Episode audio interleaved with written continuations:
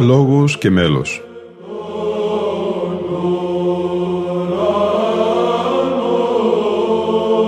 Προσεγγίσεις στη μυσταγωγία της ψαλτικής τέχνης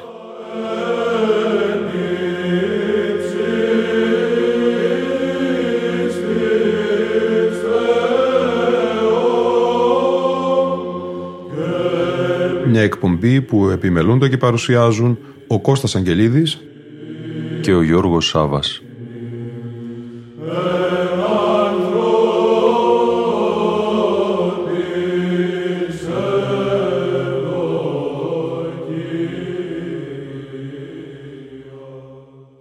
Στην Κυριακή της Ορθοδοξίας είναι αφιερωμένη η σημερινή μας εκπομπή αγαπητοί φίλοι ακροατές και φίλες ακροάτριες.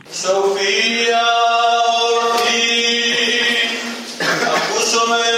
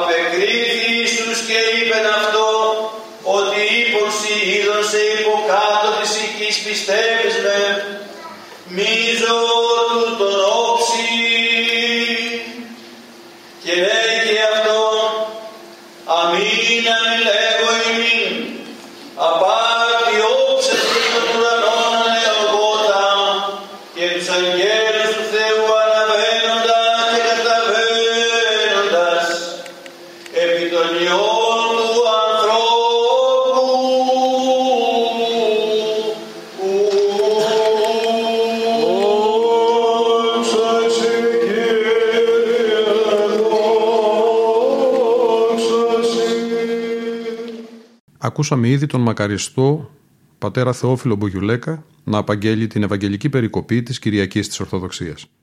Συνεχίζουμε και σήμερα την ανάγνωση τμήματων της μελέτης Μυσταγωγία της Μεγάλης Τεσσαρακοστής του Ιερομονάχου Μακαρίου Σιμωνοπετρίτου σε μετάφραση Πολυξένης Τσαλίκη και Όσογλου από τις εκδόσεις Σύνδικτος.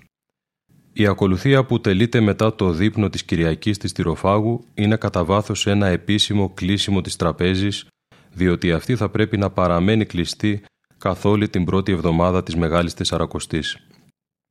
Η εβδομάδα αυτή ονομάζεται συνήθως καθαρά εβδομάδα για να δειχθεί ότι η αυστηρότητα με την οποία την τηρούμε πρέπει να αποτελεί πρότυπο όλων των άλλων εβδομάδων της Μεγάλης Τεσσαρακοστής. Παρά την ποικιλομορφία των συνθήκων βίου των πιστών, όλοι πρέπει τότε να γίνουν μοναχοί και να αφιερωθούν στην προσευχή και στην ιστία. Κατά των κοσμάτων Αττικών αυτή θεσπίστηκε με όλη αυτή την ακρίβεια για να υποχρεώσει τους λαϊκούς να τηρήσουν τουλάχιστον για μία εβδομάδα τους κανόνες που μοναχοί και κληρικοί οφείλουν να παρακολουθούν για όλη την Μεγάλη Τεσσαρακοστή. Γι' αυτό τόσο στο Βυζάντιο όσο και στη Ρωσία αναστέλλονταν όλες οι δημόσιες δραστηριότητες ώστε να μπορέσει ο καθένας να αφοσιωθεί στην ιστία και στην προσευχή. Στα μοναστήρια πάβουν τότε, όπως και κατά την Μεγάλη Εβδομάδα, κάθε εξωτερική εργασία εκτός των πολύ απαραίτητων, ώστε οι μοναχοί να διάγουν όλον τον χρόνο τους στο ναό ή στην ανάγνωση και την κατηδίαν προσευχή. Όσοι ως Θεόδωρος Ουστουδίτης και άλλοι πατέρες ευαρεστούνται να περιγράφουν τη γαλήνη που βασιλεύει τότε εντός της Μονής. Η πρώτη εβδομάδα ακολουθεί τους ίδιους κανόνες νηστείας όπως και την Μεγάλη Εβδομάδα και αποτελεί έτσι ένα από τα στοιχεία που ορίζουν τον κύκλο του τριωδίου δια των δύο άκρων του. Η αναλογία αυτή με την Μεγάλη Εβδομάδα έγινε συχνά αιτία να ονομαστεί Αγία Εβδομάδα.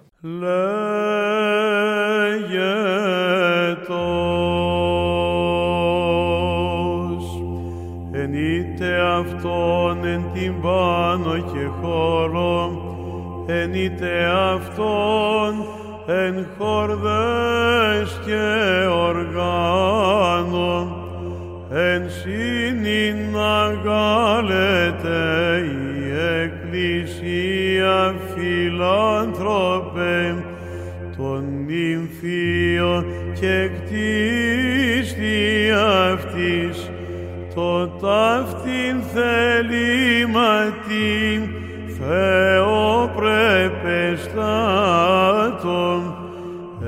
εξιδόλων πλάνης λύτρωσαμένο και σ' αυτό αρμοσαμένο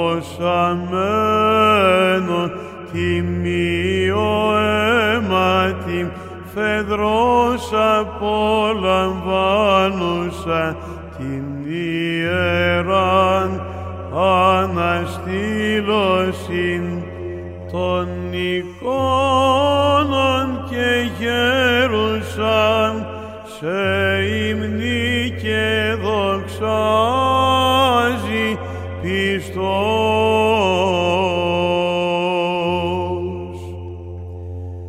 Εξομολογήσω μέση Κύριε εν όλη καρδία μου διηγήσω με πάντα τα θαυμάσια σου σαρκώς το εκτύπωμα αναστηλούνται σου Κύριε σχετικός ασπαζόμεθα το μέγα μυστήριον της οικονομίας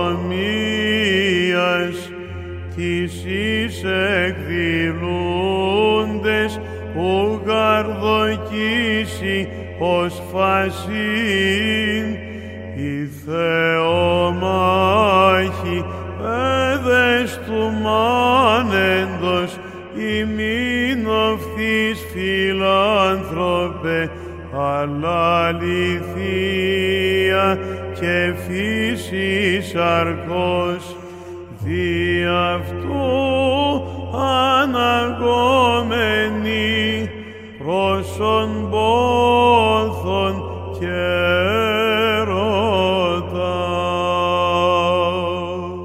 Η εορτή της Ορθοδοξίας, συνεχίζει το κείμενό του ο πατήρ Μακάριος Σιμωνοπετρίτης, δεν είναι σταθερή εορτή που μεταφέρθηκε μέσα στον κινητό κύκλο, αλλά τοποθετήθηκε απευθείας στην πρώτη Κυριακή των Ιστιών από τον Πατριάρχη Άγιο Μεθόδιο, επευκαιρία της δεύτερης και οριστικής αναστηλώσεως των Αγίων Εικόνων στις 11 Μαρτίου του 843. Η επίσημη αυτή εορτή είναι η σημαντικότερη από όλες τις δογματικές μνήες που είναι διάσπαρτες μέσα στο λειτουργικό έτος. Ωστόσο, δεν γενικεύθηκε αμέσως η ιδεοριστική θέσπισή της κλιμακώθηκε μεταξύ του τέλους του 9ου αιώνα και του 11ου αιώνα. Στην Κωνσταντινούπολη, μετά την πανηχίδα στις Βλαχέρνες, το βράδυ της παραμονής γινόταν μεγάλη λιτανία με τις Άγιες εικόνες μέχρι την Αγία Σοφία, όπου τελούσαν τη Θεία Λειτουργία. στο τέλος της οποίας ο Πατριάρχης προσέφερε επίσημο γεύμα στο Πατριαρχείο.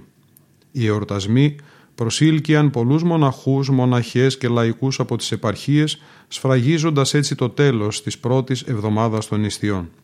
Η εορτή της Ορθοδοξίας προσθέθηκε στη μνήμη των προφητών Μωυσέως, Ααρών και Σαμουήλ, την οποία όριζε παλαιότερα το τυπικόν της Μεγάλης Εκκλησίας για την πρώτη Κυριακή της Μεγάλης Τεσσαρακοστής και που ανάγεται τουλάχιστον στην εποχή του Πατριάρχη Αγίου Γερμανού, αφού σε ορισμένα χειρόγραφα βρίσκουμε με το όνομά του έναν κανόνα προς τιμήν των προφητών. Σύμφωνα με το κοντακάριο κώδικας 213 της Πάτμου του 11ου αιώνα, στη διάρκεια της Τεσσαρακοστής τιμώνταν περισσότερες παλαιοδιαθητικές μορφές. Την δεύτερη εβδομάδα γινόταν μνήα του Νόε, την τέταρτη εβδομάδα της θυσίας του Ισαάκ και την Παρασκευή της πέμπτης εβδομάδας του ιδίου του Ισαάκ εις τρόπον ώστε οι μνήμες αυτές να αντιστοιχούν περίπου στα αναγνώσματα από τη γέννηση. Όμως το τυπικό της Μεγάλης Εκκλησίας περιλάμβανε μόνο αυτή την αναφορά στην Παλαιά Διαθήκη στη διάρκεια της Σαρακοστής διότι σύμφωνα με τον Καράμπινοφ δεν θα προερχόταν τόσο από τα αναγνώσματα της γενέσεως όσο από την ευαγγελική περικοπή της Θείας Λειτουργίας της Κυριακής αυτής. Εκεί γίνεται σαφής αναφορά στους προφήτες σύμφωνα με ένα αρχαίο σύστημα αναγνωσμάτων όπου το κατά Ιωάννην Ευαγγέλιο διαβαζόταν την Τεσσαρακοστή και όχι στη διάρκεια του Πεντηκοσταρίου.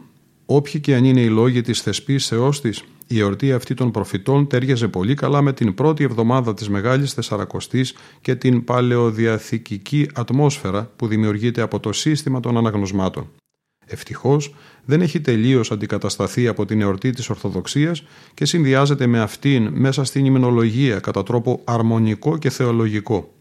Οι προφητείες πράγματι ανήγγελαν συνεσκιασμένα την σάρκωση του Χριστού, την οποία αναπαριστούν οι εικόνες.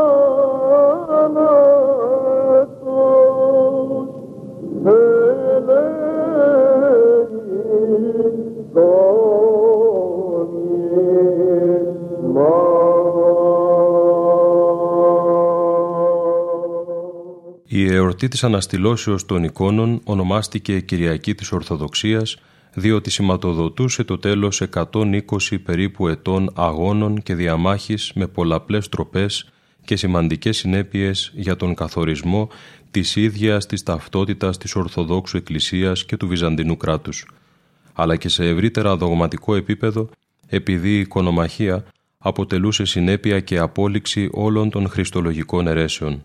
Οι υμνογράφοι θεωρούν ότι οι αναστηλόμενες εικόνες κοσμούν την Εκκλησία και αποτελούν σφραγίδα της Ορθοδοξίας. Έτσι από την ανάμνηση της αναστηλώσεως της προσκυνήσεως των εικόνων, η Εκκλησία πέρασε γρήγορα στην εορτή της Ορθοδοξίας γενικότερα, η οποία θεσπίστηκε οριστικά κατά το δεύτερο ήμιση του 11ου αιώνα. Το συνοδικόν της Ορθοδοξίας, η πρώτη σύνταξη του οποίου αφορούσε τις εικόνες και πρέπει να αποδοθεί στον ίδιο τον Άγιο Μεθόδιο, εμπλουτίστηκε και μετά τον 11ο αιώνα. Η επίσημη ανάγνωση του έγινε πραγματική ακολουθία. Αρχικά, τον 9ο έως 10ο αιώνα, λάμβανε χώρα μεταξύ Τρισαγίου ύμνου και Αποστολικού αναγνώσματος στην Θεία Λειτουργία. Εν συνεχεία, καθώς αναπτύχθηκε ως προς το μήκος αλλά και τη σημασία του, τοποθετήθηκε μετά την απόλυση του όρθρου και τη λιτάνευση που γίνεται με τις Άγιες εικόνες γύρω από τον ναό στη διάρκεια της οποίας ψάλεται κανόν του Αγίου Μεθοδίου επί τη αναστηλώση των Αγίων εικόνων. Η λιτάνευση αυτή η οποία μοιάζει με εκείνη του επιταφείου στο τέλος του όρθρου του Μεγάλου Σαββάτου σκοπό έχει να οριοθετήσει τον χώρο έξω από τον ναό και να τον σφραγίσει με τη σφραγίδα της ορθής πίστεως. Καθίσταται έτσι χριστιανικός χώρος, πλαίσιο και έκφραση του αγιασμού του ανθρώπου. Παλαιότερα η απαγγελία του συνοδικού γινόταν από άμβονος με τις ίδιες αιτήσεις όπως και στην ανάγνωση του Ευαγγελίου. Το Τριώδιον δεν αναφέρει πια αυτές τις οδηγίες και παρουσιάζει το συνοδικόν ως ανάγνωση μιας ομιλίας. Η εκφώνηση του συνοδικού στα μοναστήρια και στους καθεδρικούς ναούς κατέχει στην Ορθόδοξη παράδοση μια κάπως μυστηριακή αξία. Όπως έγραφε ένας Ρώσος επίσκοπος, είναι το μυστήριο της πνευματικής ανακαινήσεως, το μυστήριο της καταφάσεως της αληθείας. Ο θρίαμβος της Ορθοδοξίας επί των αιρέσεων είναι απελευθέρωση, ανανέωση και πνευματική άνοιξη. Φεδρότης δογμάτων αστράπτει και λάμπει μέσα στην εφροσύνη και το φως της χάριτος. Η ομολογία αυτή μπορεί επίσης να θεωρηθεί πνευματικά ως εξορκισμός των αιρέσεων που βλαστάνουν εντός κάθε ανθρώπου που δεν έχει ακόμη καθαρθεί τελείως από τα πάθη του, διότι η αίρεση είναι η διανοητική έκφραση αυτών των παθών. Εξορισμού η αίρεση διαιρεί και διχάζει ενώ η Ορθόδοξη πίστη συνάγει εις ενότητα και καθολικότητα τα μέλη του σώματος του Χριστού. Αποτελεί σημείο παγκοσμίου συμφιλιώσεως των σωματικών και ασωμάτων όντων μέσα στην αρμονική μετοχή τους στην θεανθρώπινη ενότητα και στο πλήρωμα της αληθείας το οποίο κατέχει η Εκκλησία.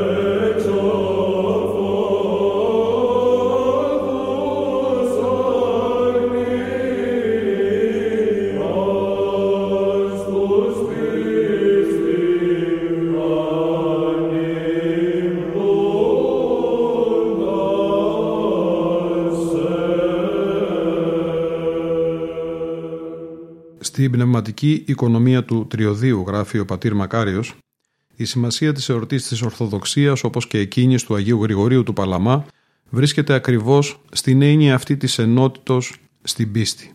Η αρμονική ενότητα των χριστιανών στην πίστη τους στον ίδιο Χριστό αποτελεί αναγκαία προϋπόθεση όχι μόνο για να εορτάζει πνευματικά η εορτή της Ορθοδοξίας, αλλά και για να αποβεί εποφελής η Μεγάλη Τεσσαρακοστή.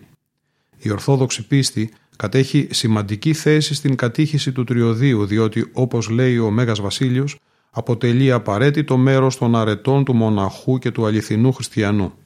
Η ομολογία της ορθής πίστεως κατά τον Άγιο Γρηγόριο το Θεολόγο την γλώσσα αγιάζει και κατά συνέπειαν καθαρίζει τον νου. Ενώ η αίρεση προέρχεται κατά βάθος από έπαρση, από μη σταυρωμένη και μη μεταμορφούμενη διάνοια, η Ορθοδοξία κατά τους πατέρες συνδέεται με την ταπεινοφροσύνη ή ακόμη και με την αγνία, δηλαδή με κάθε αρετή που επισυνάγει το είναι για να το βοηθήσει να ανέλθει προς το Θεό. Πίστης βέβαια από τα γης μήτηρ έλεγε ο Άγιος Ιωάννης της Κλίμακος. Επομένως δεν μπορεί κανείς να αρχίζει την πνευματική ζωή επιτομή της οποίας είναι η Μεγάλη Τεσσαρακοστή χωρίς να έχει στερεωθεί στην Ορθόδοξη πίστη ήδη από την αρχή της.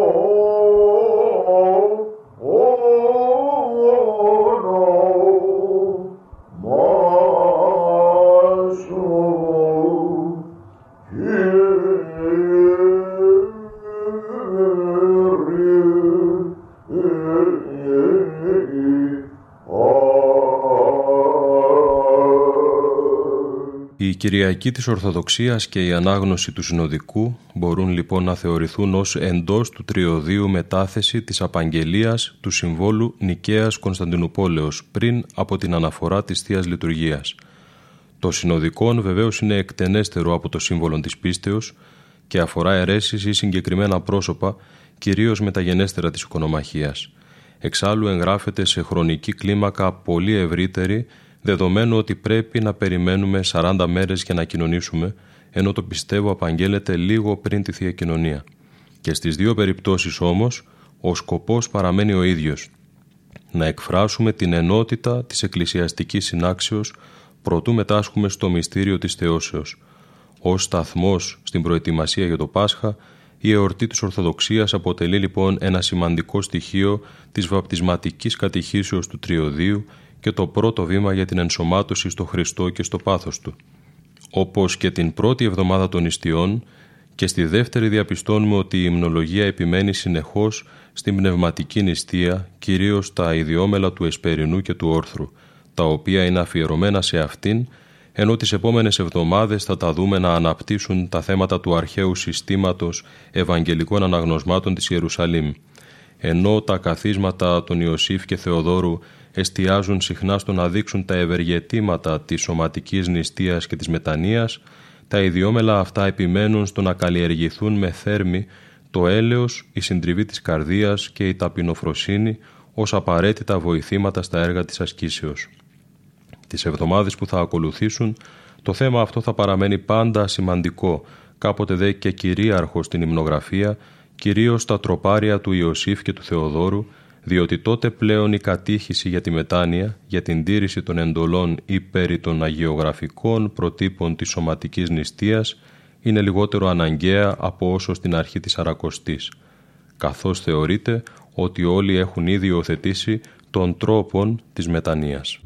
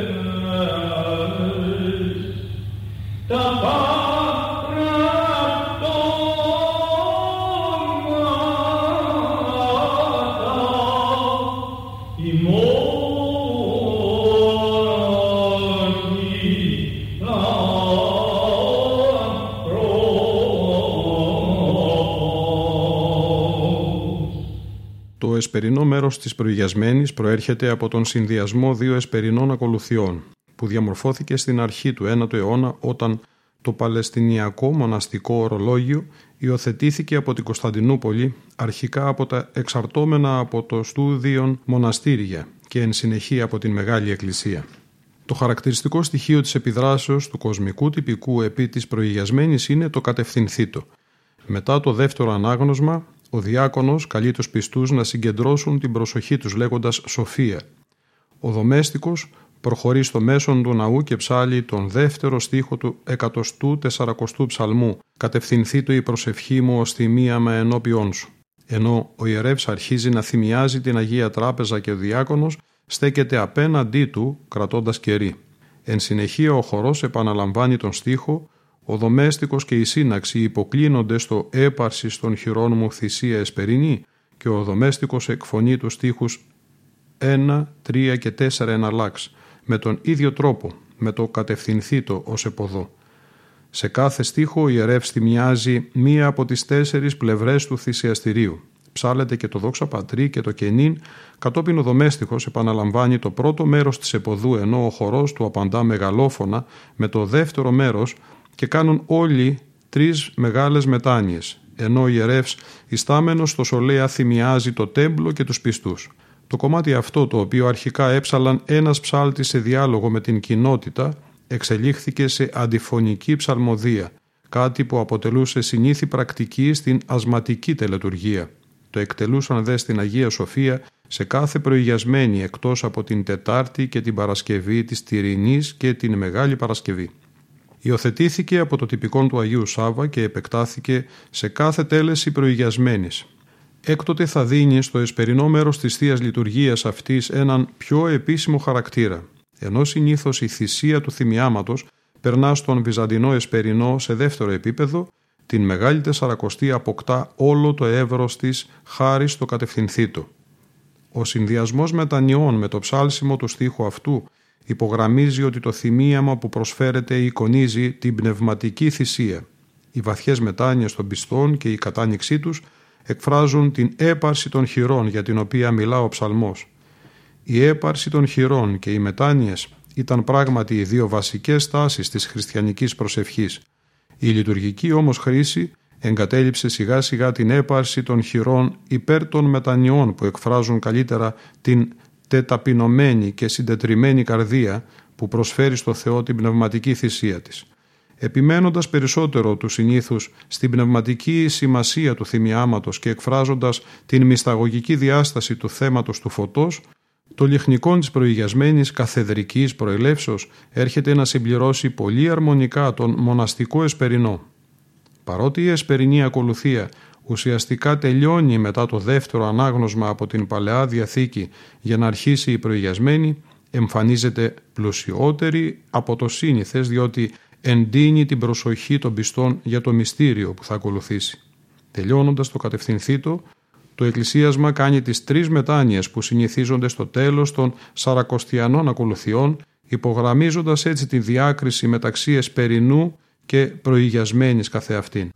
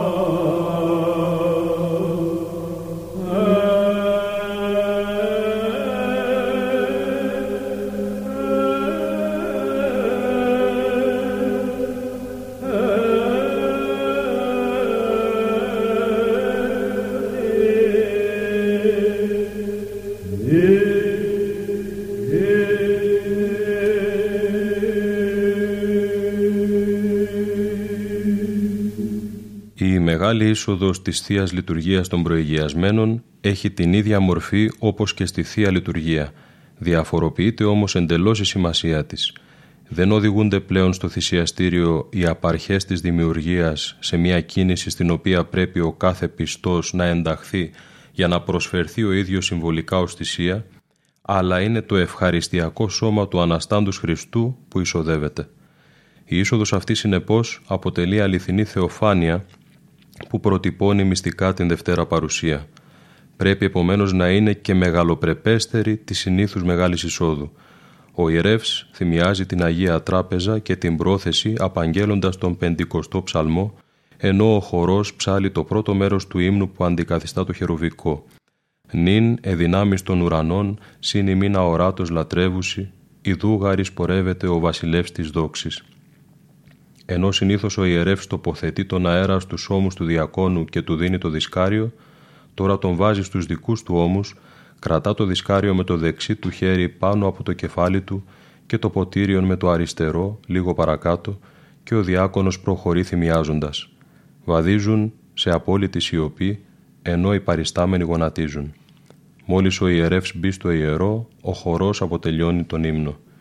Ιδού θυσία μυστική τετελειωμένη δορυφορείται, πίστη και πόθο προσέλθομεν ειν αμέτωχη ζωής αιωνίου γενόμεθα Αλληλούια.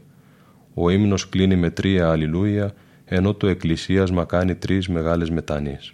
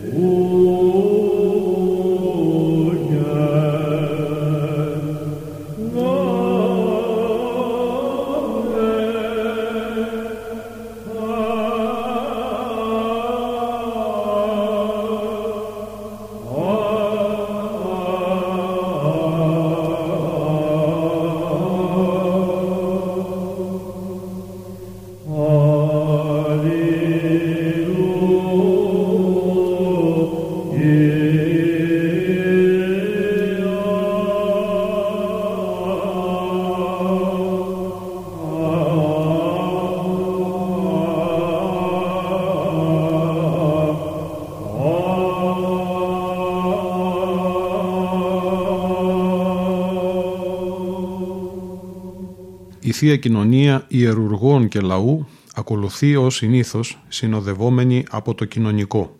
Γεύσαστε και είδετε ότι Χριστός ο Κύριος, το οποίο συναντάται σε πολλές και διαφορετικές παλαιές λειτουργικές οικογένειες. Κάπου εδώ όμως φτάσαμε και στο τέλος της σημερινής μας εκπομπής. Ακούστηκαν οι πρωτοψάλτες Δημήτρης Γαλάνης, Σπύρος Μαϊδανόγλου, ο Βυζαντινός χορός «Οι Καλοφωνάριδες» με διευθυντή τον Γεώργιο Ρεμούνδο, ο άρχον μουσικοδιδάσκαλος της Μεγάλης του Χριστού Εκκλησίας Κωνσταντίνος Πανάς, ο πρωτοπρεσβύτερος της Μεγάλης του Χριστού Εκκλησίας Παναγιώτης Τσινάρας, ο πρωτοψάλτης Ματθαίος Τσαμκυράνης, ο άρχον μουσικοδιδάσκαλος της Μεγάλης του Χριστού Εκκλησίας Δημοσθένης Παϊκόπουλος. Ήταν η εκπομπή Λόγος και Μέλος που επιμελούνται και παρουσιάζουν ο Κώστας Αγγελίδης και ο Γιώργος Σάβας. Στον ήχο ήταν σήμερα μαζί μας η Λίνα Φονταρά.